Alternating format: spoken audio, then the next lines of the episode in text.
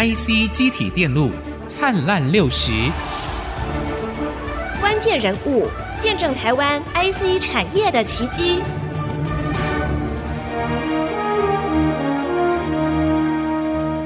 从台湾半导体未来布局，畅谈类摩尔定律，到整合生命科学，连接 AI 与人类情感，听钰创董事长卢超群分享下一世代的伟大挑战。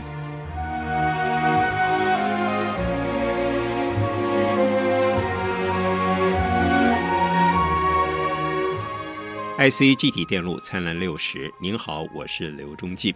我们在这个系列的专题访问里面，上星期呢，我们访问到钰创的董事长卢超群，谈到了他九零年回国来做刺微米的研究而有成，啊，也谈到台湾未来产业的布局，甚至拉高更大的界面来谈半导体未来的发展。我们再一次欢迎卢董事长，欢迎您，主持人，各位听众好，我们很高兴啊，跟您谈也谈得非常愉快啊，再一次再欢迎您，哈。我们知道有很多人都把半导体的发展呢，从一个 Gordon Moore 先生呢他所提出来的摩尔定律，从这里面来看到半导体发展的一个轨迹。世界到现在来说呢，都还循着这个轨迹，但是有很多专家也都预测摩尔定律有可能会在二零二五年失效。但是在我们研读到的资料里面，卢超群董事长呢却有不同的另外一个角度的解释。另外，他也提到了摩尔定律虽然走到物理极限，但是人类的智慧不会受限于摩尔定律，而是持续的爆发。那我们首先先来问问，你有一个说法叫类摩尔定律，用这个类摩尔定律来取代摩尔定律，这是一个什么样的说法？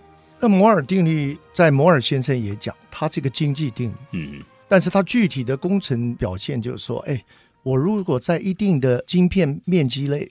我每两年可以做一倍的电晶体，嗯，这个时候我就可以用多余的电晶体做很多感官上的事，嗯，从这样一个定律，我们有了 computer，有了这个放音乐这个 iPhone 这些东西，本来如果没有半导体，它传递信号就太贵了，是，或者热量太大，嗯嗯，好，什么叫类摩尔定律呢？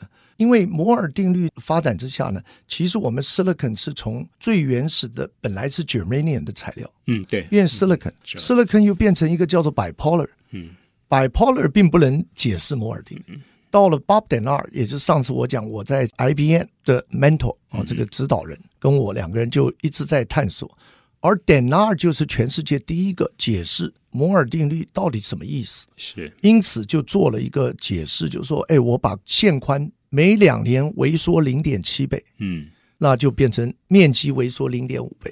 所以真正讲它的原则就是说，哎，你在一个面积里面，就像一个地皮一样，是。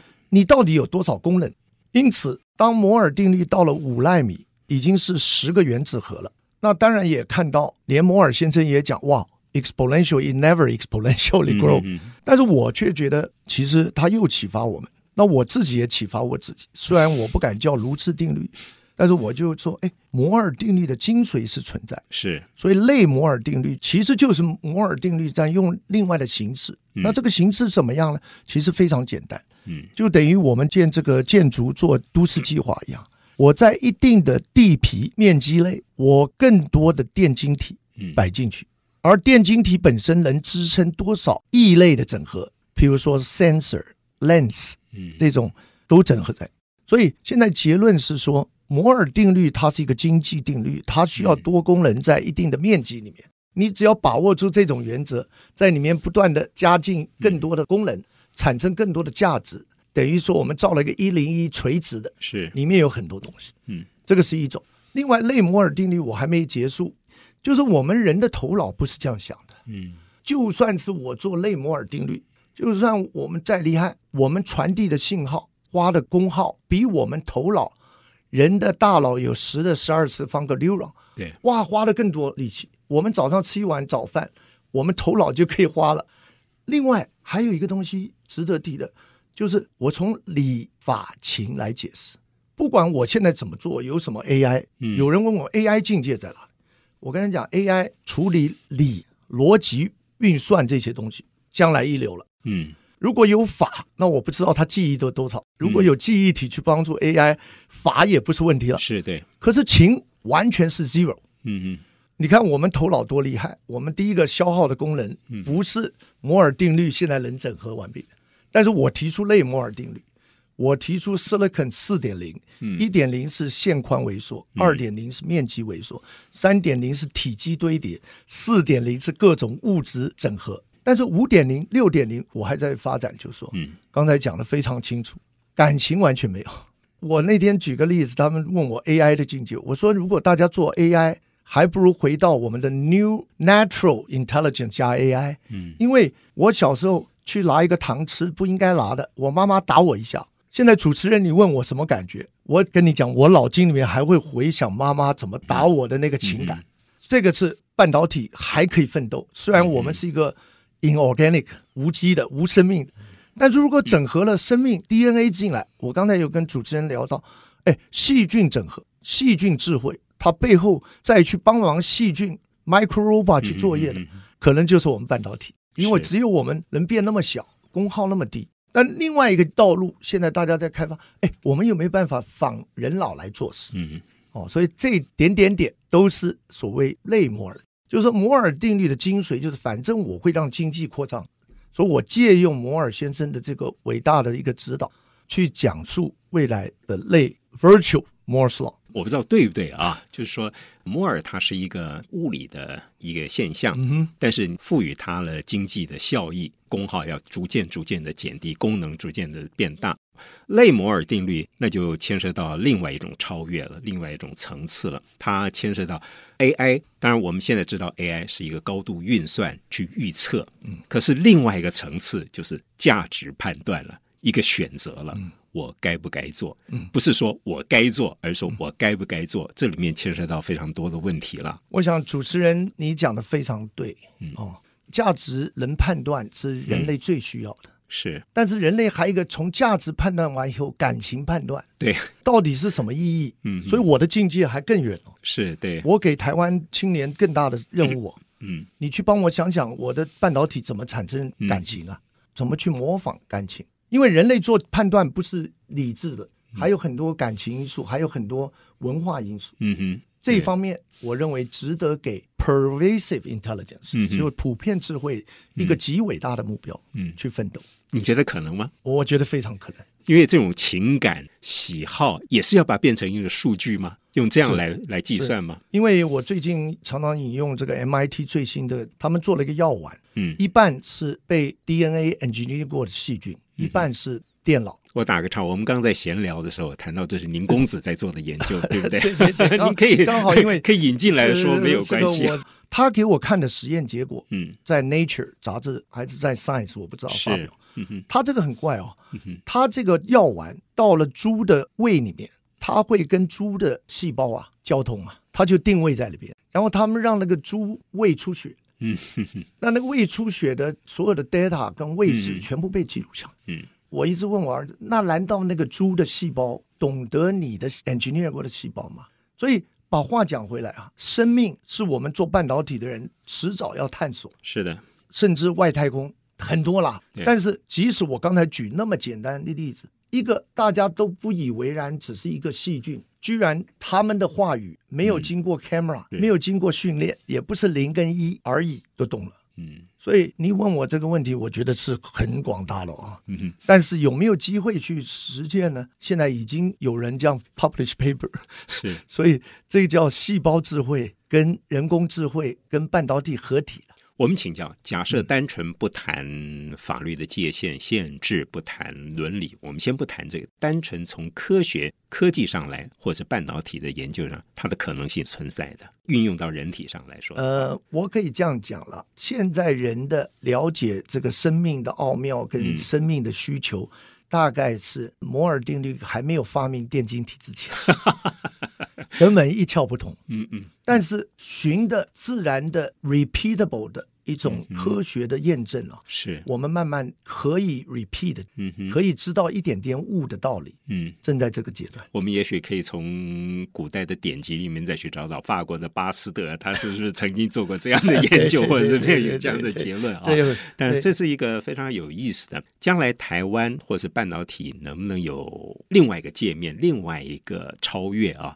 恐怕就是在这里了啊！但是这里面牵涉到非常多的问题了，不是单纯我们在这里或者科学家可以讲得出来的。这里面要有要更多像您说的更多意志性的这个整合，甚至将来伦理文化都要放到这里面来讨论。卢董事长，我们刚刚一直在谈哦，谈到几乎是一个超越了。对您来说啊，我们也看到了台湾半导体的发展。您这样从 IC 设计一路到 3D 感测。一路到您的公子可能来接棒下一代的，不管是台湾也好，或者国际的半导体的生物科技的发展，您这样一路看过来，台湾半导体的发展应该怎么样的布局比较适当？这个是大哉问了、哦、哈、嗯。台湾现在有的真正最大的实力就是晶圆制造，是我们甚至知道怎么到五纳米，对，领先全球。是，但对台湾来讲，我们要把这个力量变成除了赚外汇以外。嗯，怎么生根下来，变成我们的设计跟我们产品，对，跟我们产品接触 AI 的发展这一段路程，台湾一定要全力以赴。因为做 IC 真正讲是做产品跟应用，是，只是我们真的是把这个 TSMC 做得很好，但是有这样很好，不能自满，要赶快拿这个东西出来用。那这个用的过程中，因为风险最大，嗯。未来怎么用？就像一个音乐家一样，他要弹琴，Symphony Orchestra，是他每天晚上要演奏都有风险，万一有一个人弹错一个，对对，所以这样子大的风险，在我们国内是不容容忍他？嗯，是不是鼓励他？是不是把我们的财力集中？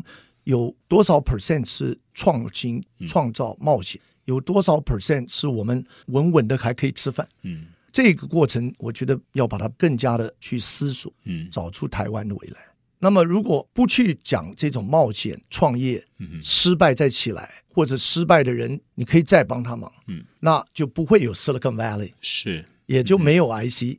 所以这样子的产业精神，我们希望它能在台湾变成一个文化，让年轻人敢于尝试。嗯，另外一个就是千里马要有伯乐了，而这个伯乐真正是要下手去帮他的。OK，这方面我觉得也可以鼓励更多的长者能够帮忙。产的带领，学的研究，研究界的领军，对，对，对，让这个整合起来，这些都是伯乐，是不是？对对对。好，我记得我在也是看到一份资料里面，您提到未来的发展里面，不只是现在的装置用的这些 IC 半导体。您还特别提到了一个 AI 将来要用的 HBM 的这个部分，就是高频宽的记忆体。我们在这个节目从上个星期到现在，我们也不断的谈到 AI。这个 HBM 也是台湾从技术上发展也是一个机会吗？在目前为止不是，因为 memory 的要做 HBM 的 technology 极为的复杂，嗯、所以现在只有蓝海，甚至蓝海中间的某一个公司啊就最厉害。是。但是半导体有一个特长，当很多东西到了一个极限的时候，嗯、柳暗花明又一村是什么意思？所以我认为 high bandwidth memory 这个的产值太大。嗯，去年就是南韩这家公司赚的钱，那是 huge、嗯、很大。我估计他六七年以后可能。比现在最大的 CPU 公司，他赚的钱比他还大。嗯嗯嗯，那是为什么？因为我们要做 AI 运算，我们要做 Cloud，我们要做五 G，、嗯、我们要做 AI 的 Edge Wearable，嗯，都是要靠 Memory 跟逻辑结合。嗯嗯。但是逻辑的技术，台湾台积电等于乘风破浪。是。那刚才鼓励就年轻人应该站在乘风破浪的船头啊。但是另外一方面，后面的 Engine 这个 Memory、嗯。确实，我们还要再思索，还不够，我们不能放弃。是哦，但是要想扳回这一层不容易。是、哦、好，那我们知道国际的竞争这么激烈，对，南韩几乎走在前头，有一些差距。当然，我们跟南韩之间有一些互有领先的部分，但另外一个，我们的对岸中国大陆。当然，中国大陆因为中美贸易战，让中国大陆从中心到后面的所引发的一些事件呢，我们看到也许受阻挠。台湾是不是一个机会？台湾在这里面要怎么样来看待这样的竞争，或者产生什么样的机会？我的被受的科学教育，这包括台大、Stanford 到 IBM 到现在，其实我的看法是，不能靠别人受挫折来把自己的路铺好，那个不是我们科学之道。我们完全就是说管你的，嗯，大家竞争下，我有创新，嗯，我的创新能快速的变成一个落实的产品，而产生经济价值。所以从这一点截面来讲，我看到的就是台湾有很多的机会。我们先不管别人再怎么打来打去，我们自己有什么东西？不管这个烽火有没有到我们身上，我们自己有什么发明，全世界不可或缺的。我现在正在想帮忙台湾所有大家庆祝 IC 六十年的时候，要想到这件事。嗯，贸易战这些事都是一个手段，一个过程。但是真正找出有价值的东西握在手里，就像张忠谋先生他做制造可以做个代工，居然变成世界第一，是这样子一个，也就是说寻宝或者把珍珠擦亮的事，我鼓励大家多做。因为这个才是真理，竞争的真理。您觉得，就是说，外面的烽火那是不可避免的，也就是说，从我的角度来看的话，时代演进都必然会有这些的冲突争执，都少不了的。台湾在过去的经济发展里面也碰到很多，比如说非经济的因素，包含政治的，包含社会的变动。这里面，从您的这个半导体的生涯里面看，都是要自己要创新、要发明，对不对？要自己要站起来。我是一个产业家了，所以我认为南韩不是我们的敌人。嗯南韩只是跟我们竞争，它拥有它的优势。是我们怎么用南韩的优势，加上我们自己的优势，create 出一个举世的优势。我是这样来解释。是是哦，可以把南韩比喻成日本，比喻成任何地方。嗯嗯。所以半导体它是一个全球产业。嗯。人类的脑筋、智慧结晶的，现在走在最尖端。嗯。所以你没有办法天天去让人家不进步，你获得胜利。但从另外一方面呢，我们当然也要计较吃饭的事情。如果这边都是烟灰混乱了，那你总要把那碗饭赶快救出来，不然就吃不下去了。嗯，这样东西跟刚才我讲的这种更积极面去寻找珍珠的要互相配合，但是不能只靠把饭救出来，那是救不出来的。嗯哼，很幸运的是，台湾不管在制造、封装，甚至在设计都有基础，制造跟封装更领先。嗯，这个时候我们怎么能够再灌入智慧，再灌入对的战略？务实的战术，嗯，哦，来应战未来的 AI 成半导体成长经济的大战，嗯嗯，让台湾更强壮，是大概是这样一个思维要盘算。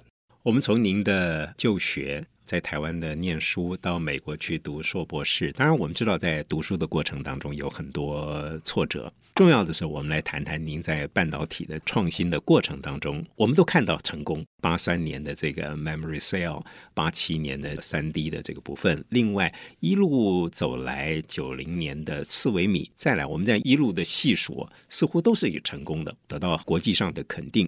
这发明创新绝对是很孤独的，绝对是很多挫折的。通常都是九十九次的失败，可能只有一次的成功。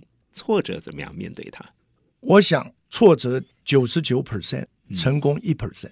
别人看这个人有一 percent 的成功，把它当做九十九 percent。嗯，所以大部分时间都是三件挫折。一个挫折就是自我的，你自己能够 change 什么？在这个 change 的过程中，你有没有做出真正像珍珠一般宝贵的事情？嗯，那我的人生比较幸运，在这种每天都在忧患的想要创新的过程中，还做出几件事来。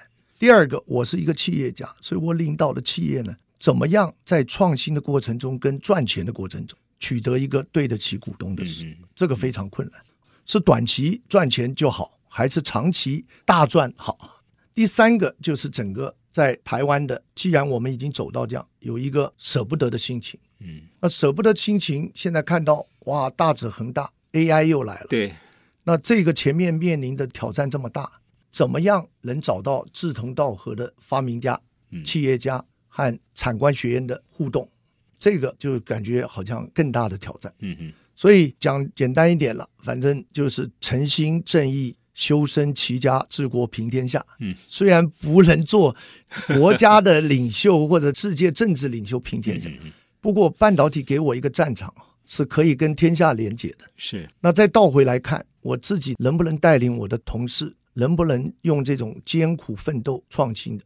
所以我们预创赚钱的时候，也不准说没有这种心情。是。预创不赚钱的时候，更要发挥这个心情。嗯。但是预创它有很多转投资，也有很多 partner。嗯，我们怎么互相帮忙？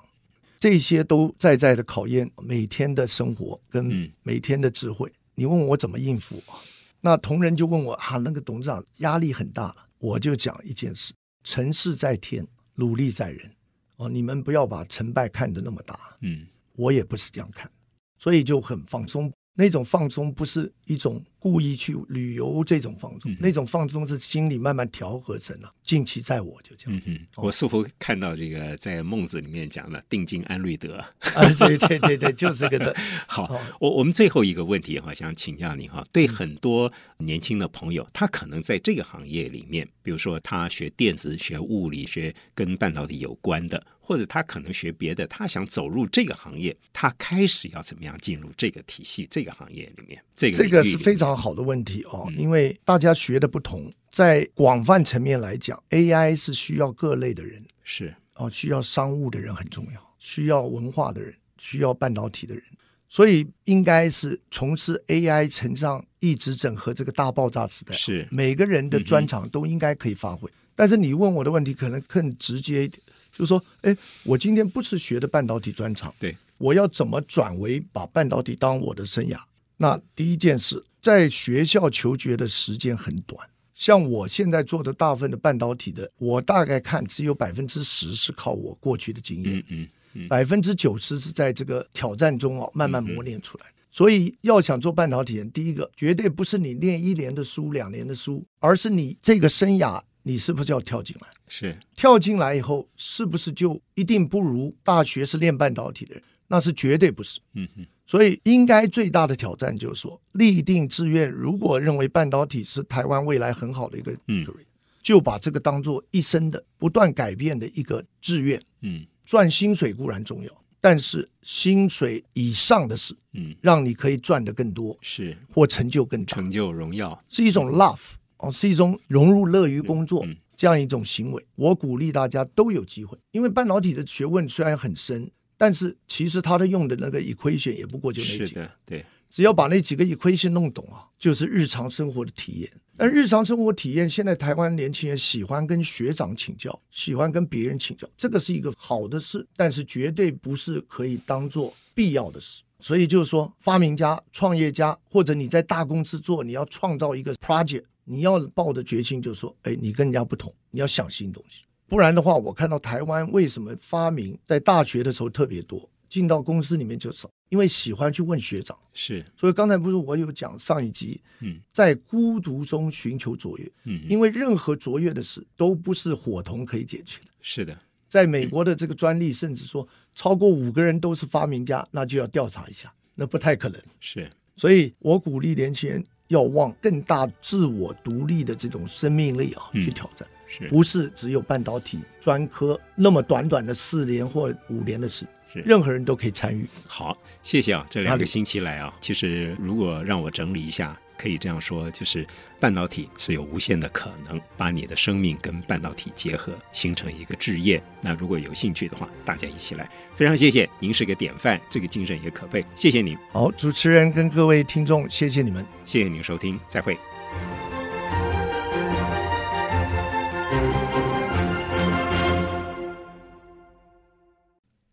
谢谢收听，请继续关注好好听 FM。记得帮我们分享给您的亲友，祝大家平安健康。